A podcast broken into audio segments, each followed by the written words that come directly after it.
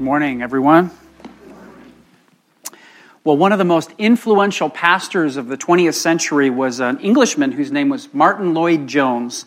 And uh, he began his career actually as a medical doctor, but he left the field a couple of years later because he felt a call from God to become a pastor. And he ended up spending 30 years at Westminster Chapel in London. And his preaching was so powerful and so logical and so helpful that he became famous all around the world. And he is still regarded by some uh, as being the best preacher of his generation. And, in fact, even though he died in 1981, his, his books and I think it was 1,600 sermons that he wrote are still widely read today. Now, uh, right near the end of his life, Lloyd Jones was diagnosed with cancer, and he became very, very weak and frail to the point where he could hardly get out of bed. And I read this week that during that time, someone asked him a question that was a little something like this. They said, Martyn, how are you managing to bear up? You've been accustomed to preaching several times a week. You've begun important Christian enterprises. Your influence has extended through tapes and books to Christians on five continents. And now you've been put on the shelf. You're reduced to sitting quietly and sometimes managing a little editing. I'm not so much asking, therefore, how you are coping with the disease itself. Rather, how are you coping with the stress of being out of the swim of things? And you know what he did? Uh, Martyn Lloyd Jones quoted this passage right here. Don't rejoice that the spirits are subject to you, but rejoice that your name is in heaven. And then he said, I am perfectly content. After all of those years that he'd spent preaching and teaching all across the world the good news of the gospel to other people, even in this man's sickness and old age, he never lost sight of it for himself. And that's what I want to think about this morning for you and for me. Uh, what I'm planning to do today is to spend just the bulk of my time walking us through this passage and explaining what's happening in Luke chapter 10. And then I want to make some closing comments at the end and, and kind of go back to where we began. Well, this is a wonderful story which takes place while Jesus is on a road trip. Uh, as we've seen over the past couple of weeks, he's on his way to Jerusalem to present himself to the elders and the chief priests and the scribes, all of the most important religious leaders of the day who were living in Israel's most important city. And to them, Jesus was going to reveal his identity as the promised Messiah, the one that these very leaders themselves probably read about in their Old Testament Bibles every single day. And yet, instead of being received in Jerusalem with trumpets and fireworks and feasting, Jesus knew that instead he would be welcomed only with fists and with thorns and with nails. And so, this journey that Jesus is making is not a casual stroll through the countryside as much as it's like the march of an innocent man who is walking towards an ambush that he knows is coming. But in spite of all of this, as Jesus made his way to Jerusalem, he made the most of every opportunity. Uh, every person that he encountered who was sick, he would heal. He would take the time to teach and to care for those that he met along the way. And many friends that he made and, and followers began to travel along with them. And in fact, in this passage, he appoints 72 of these followers to a very, very important assignment, which he describes. In fact, even the number of these followers may have been significant. Now, there's actually some debate as to whether the, the number of these people uh, should be 72 or 70.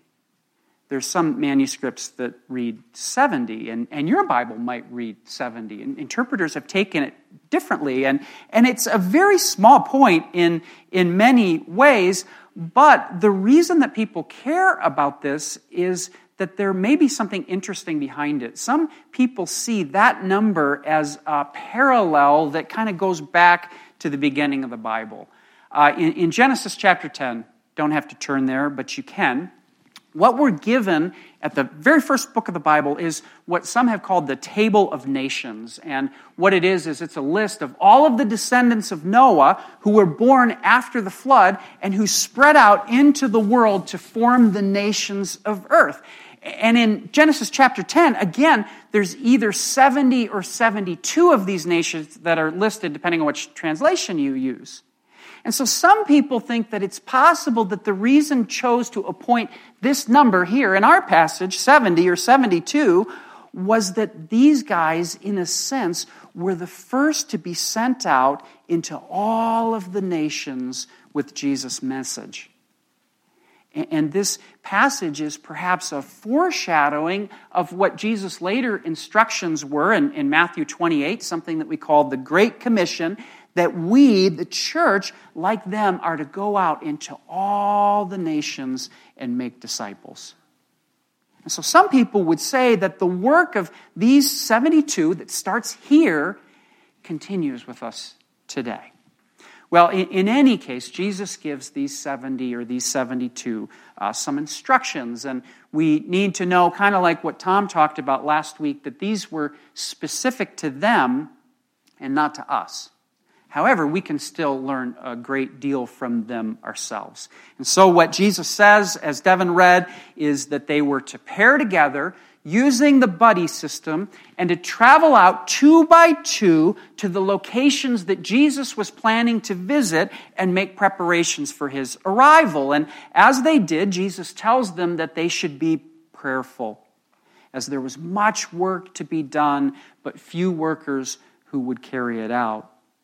And they would also need to be on guard, he says, watchful and careful, so, because there were many people out there who desired to do them harm. They were being sent out like lambs into the territory of wolves, Jesus said. This mission of theirs was not going to feel safe or comfortable.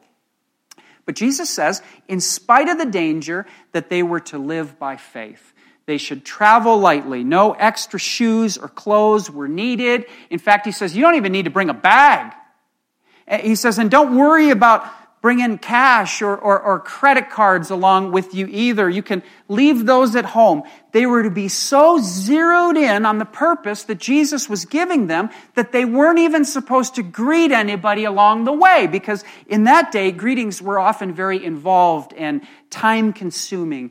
There was to be, Jesus says, a certain urgency about your mission. And even if people find you to be a little rude because you're not getting all involved in the social customs of the day, that's okay. Just go. I want you to get this message out.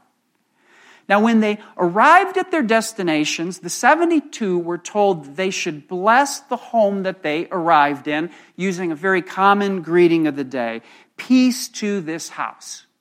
And if they were to, if they were received, they were to remain in that house without going around and looking for a nicer home with a softer bed or maybe a foosball table. And they should accept, Jesus said, whatever financial blessings they were offered for their work. And not only that, but they should be appreciative, even, he says here, and not picky about whatever food was set before them. I, I guess it was just like in our family that you have to try at least one bite of everything, even if it had onions in it. But the two most important instructions that Jesus came, by the way, I'm going to scratch out that onion thing for the next service. That didn't seem to work very well. the two most important instructions that Jesus gave came next. First of all, in every place that they went, Jesus gave them not only the power, but the instruction to heal the sick. And this is where I think this passage gets very, very interesting. Can you imagine what that would have been like? I cannot imagine something so wonderful as being able to heal sick people.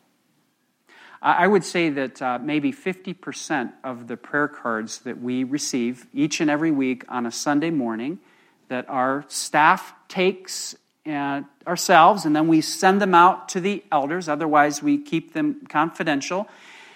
Those cards that we receive every week, I would say 50% of the prayer requests on those cards has to do with a sick person who someone in our church loves.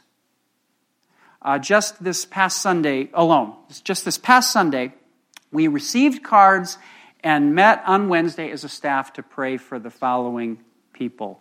Uh, a man in chemotherapy, a four year old girl who just had a mass removed from her body, which everybody is hoping and praying is not cancer, a young woman with tendonitis, a guy who needs a kidney transplant, a young person who has a very serious drug addiction, a cancer patient, a man recovering from hip surgery someone in our congregation who had a stroke but is thankfully okay, a man with lung cancer we prayed for this week, another man who's having surgery on his foot. We prayed for a woman who had cancer and then contracted pneumonia, and unfortunately, she passed away after the prayer request was dropped in the basket. She, she passed away the very next day. I hope that gives you just a little bit of a taste of what the prayer times are like for our staff every week. And I have to tell you, this is just people's health issues. People are suffering all around us. Now, imagine just for a minute if God gave you the ability, the supernatural power to make every single one of those people well again. I mean, what would you do if, if just at your touch you could bring to a person complete and instantaneous healing from whatever it was that they were suffering from? What would you do today? You'd get in your car, where would you go? I mean, some of you have an immediate person in mind. Some of you would say, I just go to Huron Valley Hospital immediately. And think about how much that would mean to every person that you encountered, and how much it would mean to every person who loved that person that you encountered. And think about how much that would mean to you. Well, the 72 were given the ability and the authority by Jesus to temporarily heal the sick in these homes that they were going to visit. And with that power, Jesus just sets them loose to do it. And I got to ask you, what greater joy could you experience in life than to get to do that? I mean, this would be an extraordinary unforgettable event, likely the, the very highest point of their lives. They told their children about this and their grandchildren, and, and, and they tried to retain all the memories of the faces on the people that they could, I'm sure. But you see, this event got even better because this gift of healing that they were to give those people that they encountered also came with an even greater divine message from God. Jesus said that the 72 were not only to heal them, but they were to say to them, The kingdom of God has come near to you. Now, um, Jesus' healing ministry on earth really served three major purposes. There were three reasons why it was so important for him to heal the sick. And, and you read throughout the Gospels and you see he's always healing people. And, and the first purpose of it is because it, it communicated to people the warm, compassionate heart of God and, and the fact that he really does care for people's physical needs. Okay, God really does hurt with people who are physically hurting. That, that, that's not off of God's radar. He's not just about the heart, he, he's about people's bodies as well. And, and Jesus exemplified that during his time on earth. But it not only did that, it also authenticated Jesus' message. In other words, the fact that he could heal people with various diseases was the proof that what he said and what he taught was not made up, but it was the truth For example, in Luke chapter 5, there's this man who's paralyzed that Jesus tells him, Your sins are forgiven, right?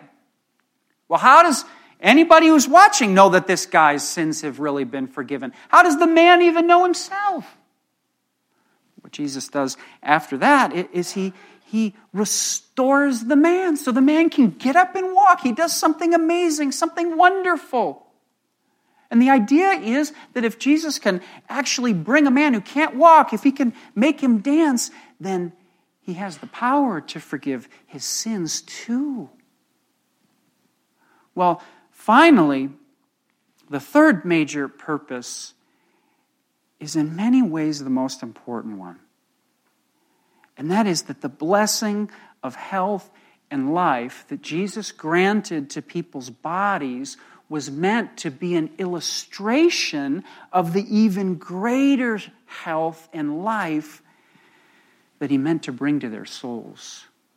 Jesus was bringing with him not only temporary healing from sickness and disease, but eternal life.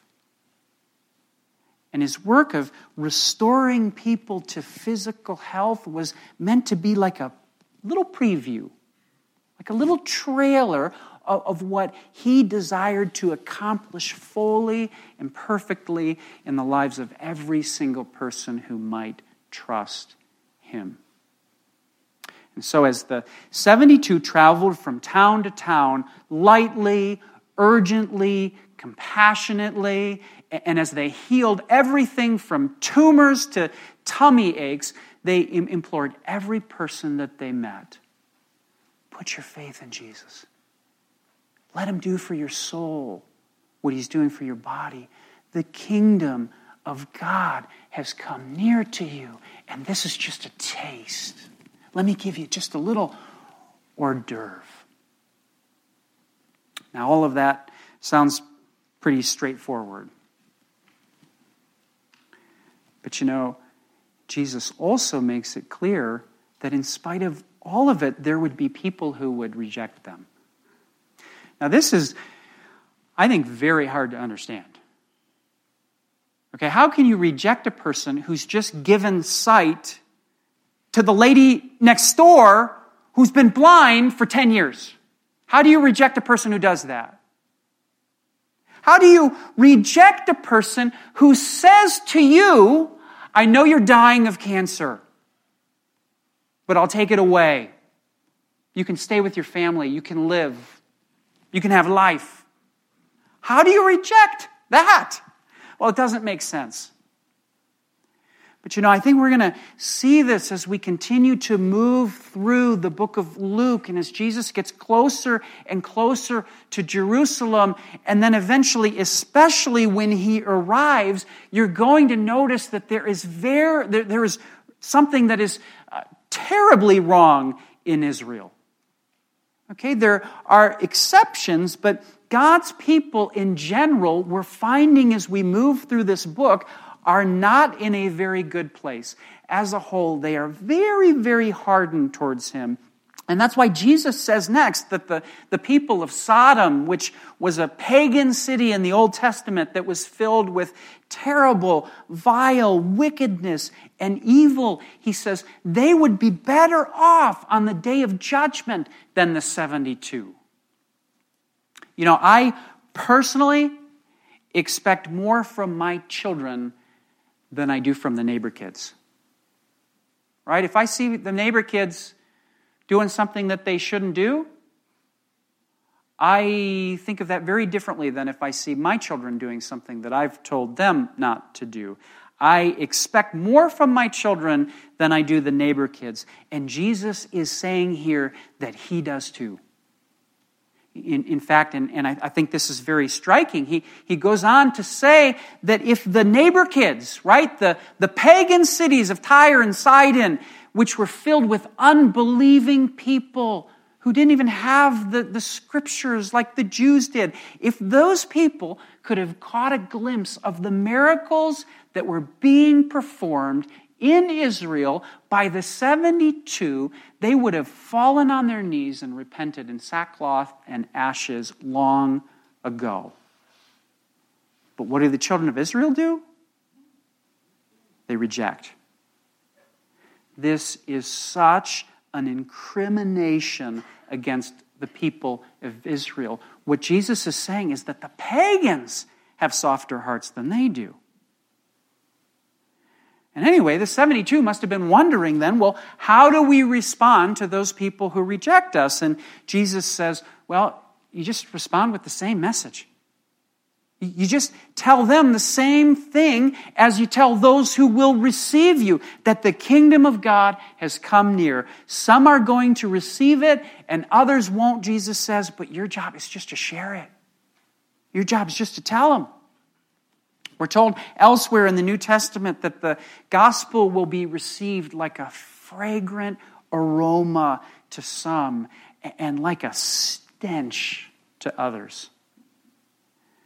But regardless, we should share it anyway, because if it really is good news, it has to be shared.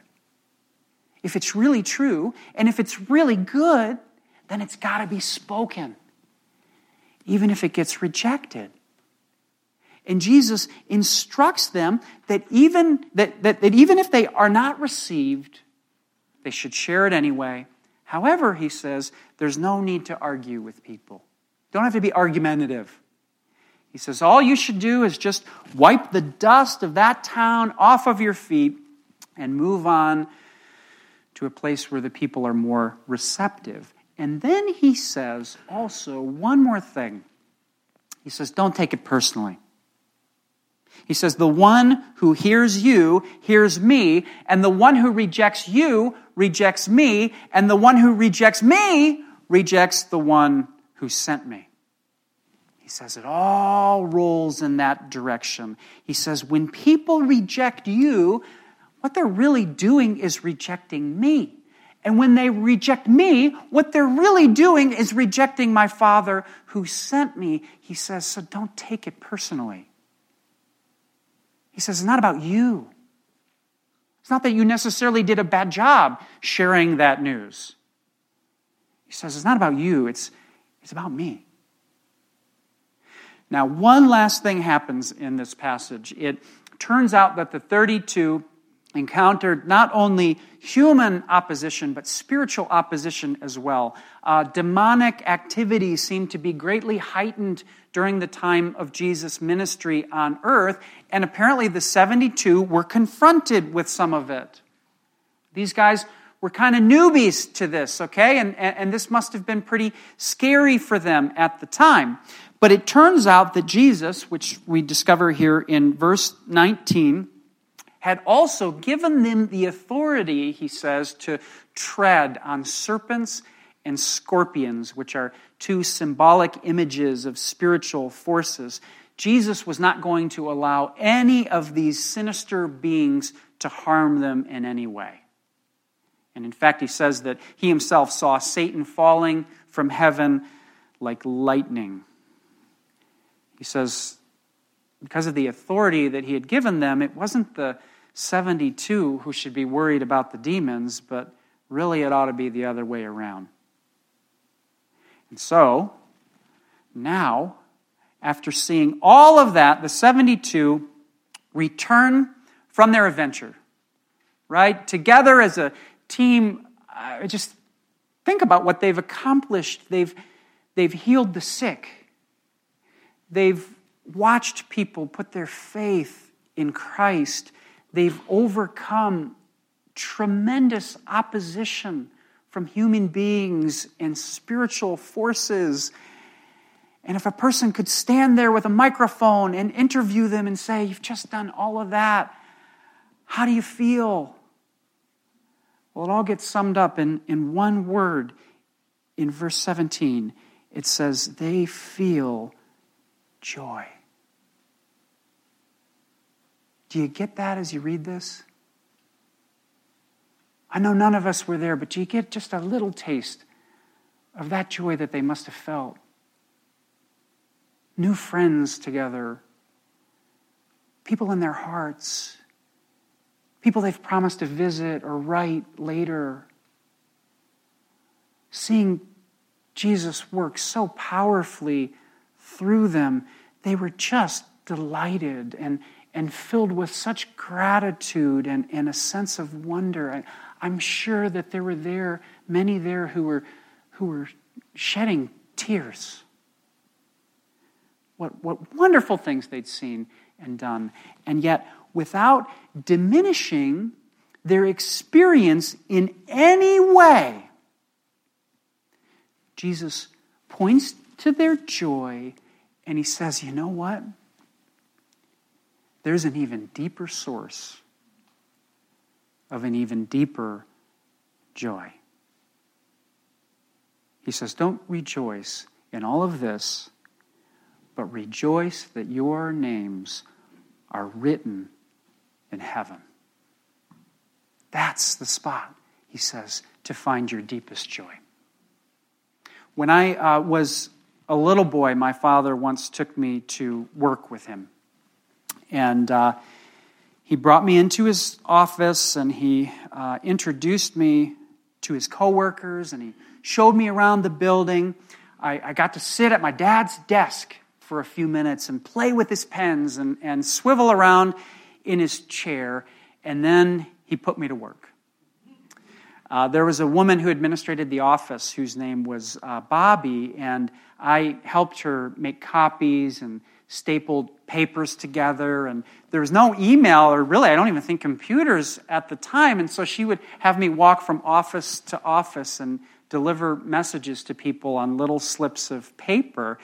And uh, at the end of the day, I remember to my delight, she handed me a card and inside this card was just this very sincere thank you for all the work that I had done for her and how helpful I had been to her. And there's a $5 bill in it. And I, I felt so good about that day. You know, I felt so important. I knew that I was supposed to be in school, but there I was. I was at work just like one of the adults. It was like I was experiencing something I, that was above me beyond my, my status in life. Well, God loves to take his children to work with him. In fact, God wants to take each and every one of you to work with Him. He loves to give us a taste of what He Himself takes so much pleasure in His work in the lives and the hearts of human beings. God loves to put us to work for the sake of His kingdom. And He loves to surprise us by using us in ways that we never thought we were capable of. God loves to empower His people to serve and to teach and to care for other people. And the only thing that you need to be to go to work for God is willing. And you've got to make yourself available.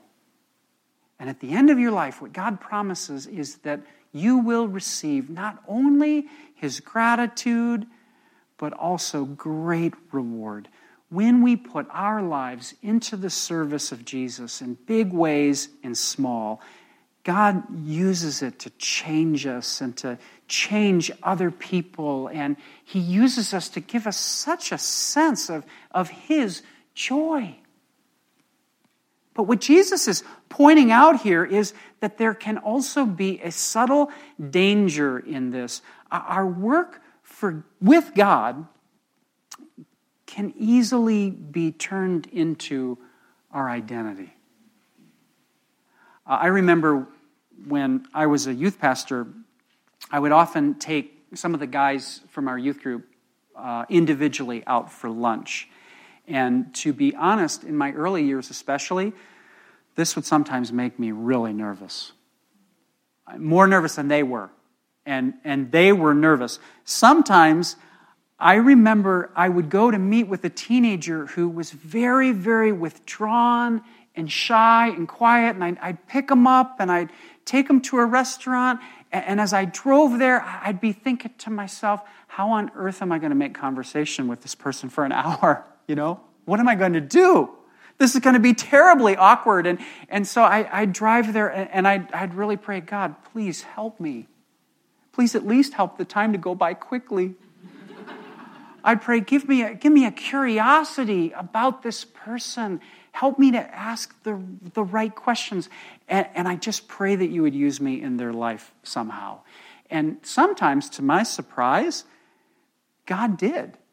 I mean, sometimes the person would open up and, and, we'd have a great conversation, and I'd feel like I'd been able to be helpful or encouraging to them. And those days, I would go home feeling so happy like the best thing in the world that I could have done in all the world. Give me a choice. And I would have chosen to sit in that booth at McDonald's with that kid for an hour. But then there were other times I would go and it really would be awkward. I mean, there were times when it would really be like torture and, and I'd pre- try to pretend it was just, you know, normal, it was a good conversation, but in my mind I'd be thinking, oh man, when, am, when are they going to finish their sandwich? This is tough and I wouldn't feel like I was much help or encouragement at all. And on those times, I'd go home and I'd feel like a failure. I'd feel like I was a lousy youth pastor. And sometimes I'd feel like, boy, I'm a lousy person. Somebody else could do this. I didn't get anywhere. Well, most people tend to measure themselves by the results of their effort. If something goes well, they feel good about themselves. If something goes badly, they feel bad about themselves. But the good news, in fact, this wonderful news, is that God, when He invites us to join Him in His work, He never intends, please hear this, He never intends that a person's sense of worth or value would be derived from it. You are not what you do for God.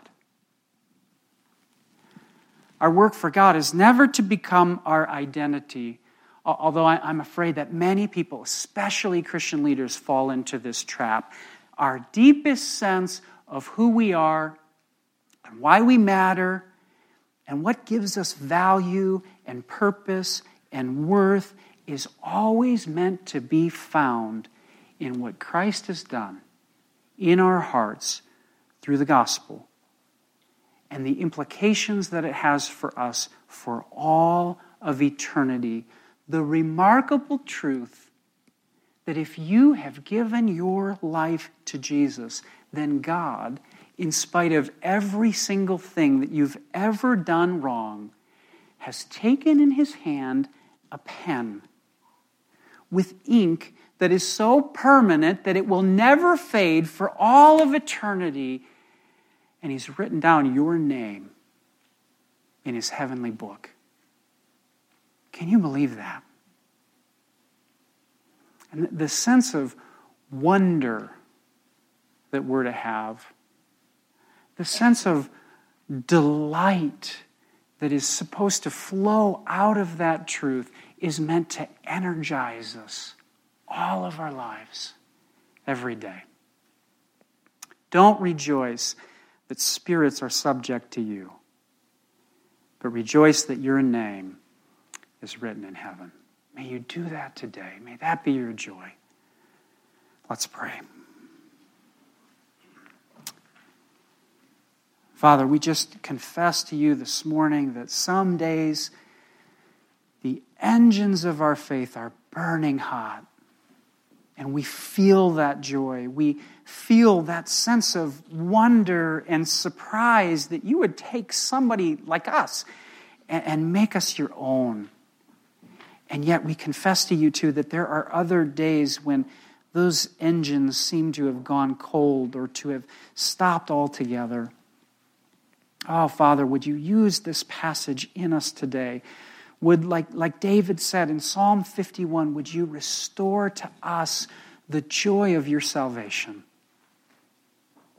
We thank you so much that these words that we read are true. We thank you so much that we have nothing to prove. Pray that you would give us each that confidence this morning. Help us to find our worth and our value not in what we can do, but in what you've done. In Jesus' name. Amen.